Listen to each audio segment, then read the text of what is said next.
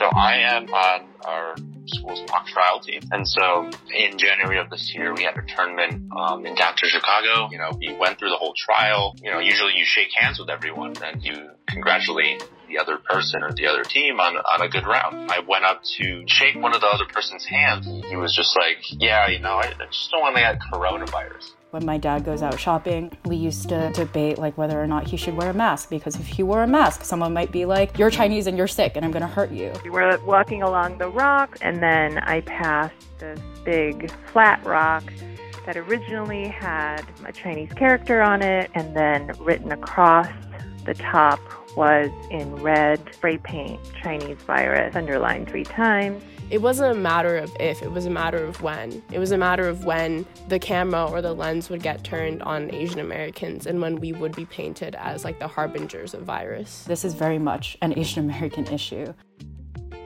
From the Daily Northwestern, this is Alex Chun. Welcome to Defining Safe, a podcast about the experiences of marginalized communities on campus. Except, right now, most Northwestern students aren't on campus. Amid COVID 19, learning has become remote, but the impacts of the coronavirus spread beyond Zoom lectures. On March 19, 2020, the Asian Pacific Policy and Planning Council launched Stop AAPI Hate, a reporting center for Asian identifying individuals report coronavirus discrimination and hate crimes. In just the two weeks since its launch, the center received over 1,100 reports, and reports continue to rise. But Medill Jr. Michael Zhao first experienced racial profiling in January at a mock trial tournament. After the round, when the members of each team were supposed to shake hands, a member of the opposing team refused to shake Michael's hand, saying that he didn't want to catch coronavirus. So I didn't really at the time like think of it as anything, but as soon as he said, I looked up a little bit and kind of was still affected. And I kind of shared a look with one of my teammates. He like opened his eyes really wide at me and gave me this look. I was like, what the heck is he doing? And this person on the other team went up to the other persons on my team and gave them handshakes. And so like it took me a while to process this, but it was kind of like laughable at the time, but when you actually think about like what this person did and the different way that he treated me as opposed to the other people on my team where I'm the only, you know, Asian American person on my team, everyone else is either white or African American. It was a pretty clear cut case of a racist incident. And Michael isn't alone in his experience. For one week during March, AAPI reported over 100 incidents every day. And even when some student activists focus on the work they're doing, Increased reports of hate can act like a fog, difficult to see through and hanging heavily over everything else. Weinberg sophomore Isabel Liu describes seeing anti Asian reports increase despite activists' effort. So I do follow a lot of activists on social media and I try to be as active as I can. The people that I admire so much and follow and support try so hard and do so much, and yet this still happens. And I don't think this is inevitable. I don't think racism or discrimination is inevitable, but for that split second, a part of me felt like it was futile. It was just a split second, you know? I try not to go there because I don't believe it. Like, that's not one of my core beliefs, but it was a split second where I just felt like everything that we've been pushing for, like, maybe we aren't capable of beating racism. And although we switched to mostly online interactions, discrimination is still prevalent on social media. Students have reported seeing racist memes about Asians and the coronavirus posted in online Northwestern spaces, including Northwestern's unofficial meme Facebook group. Even a member of NU's Associated Student Government Senate made a racist post in the Senate's private communication channel. Even if they aren't like ill intentioned, it was still like, damn, people are dying from this disease and you still have to make a joke about it.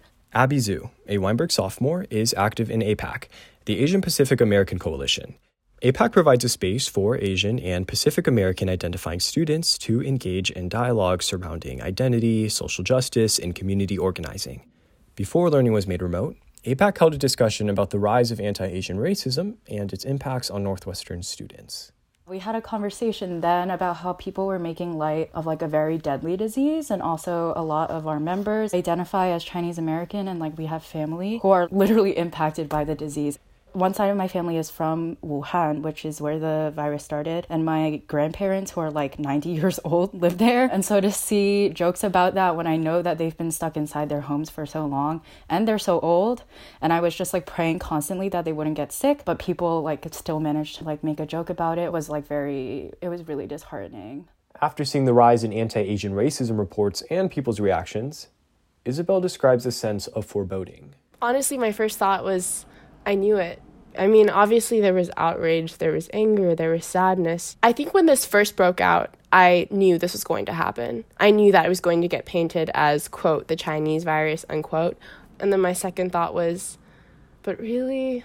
Again? This is not new. Tying Asians to virus is actually part of Asian American history. Stereotypes about Asian Americans as dirty have been perpetuated throughout history. At the beginning of the 20th century, San Francisco had a huge plague outbreak carried by rats. At the time, plague epidemiology was not widely understood, and plagues were considered a quote, disease of place.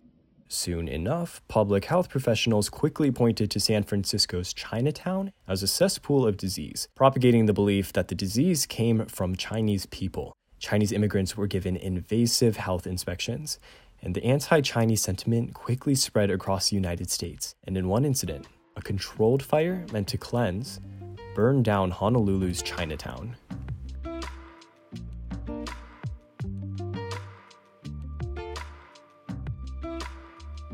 Think specific members of American leadership actively perpetuate harm, like President Trump and others who are high up who refuse to retract their statements about calling it the Chinese virus or the Wuhan virus or like Kung flu or whatever. And people, I think, will dismiss that they call it that or think that it doesn't have ramifications when in reality like that directly attributes it to China and justifies attacks on people who look Chinese. Last month, in a coronavirus briefing, photographers captured President Trump's speaking notes. The picture showed that the word corona was crossed out, replacing it with the word Chinese. Why do you keep calling this the Chinese virus? There are reports of dozens of incidents of bias against Chinese Americans in this country. Your own aide, Secretary Azar, says he does not use this term. He says ethnicity does not cause the virus. Why do you keep using this? A lot of people say it's China. racist. It's not racist at all. No, not at all. It comes from China. Previous presidential candidate Andrew Yang wrote an op ed for the Washington Post offering advice for how he believes Asian Americans should act during this time. Yang wrote, quote, We Asian Americans need to embrace and show our Americanness in ways we never have before. We need to step up, help our neighbors, donate gear, vote, wear red, white, and blue, volunteer, fund aid organizations, and do everything in our power to accelerate the end of this crisis. We should show without a shadow of a doubt that we are Americans who will do our part for our country in this time of need. Demonstrate that we are part of the solution. We are not the virus, but we can be part of the cure. End quote it's embarrassing. It was so embarrassing to read, not only because of the examples he used, but also like, why do you have to prove your humanity in whatever way? Like, for him, it's like being ultra American, and for him, American means being white. Like, why do you have to continuously prove that you are worthy of being seen as a human being to people who do not want to see you as a human being?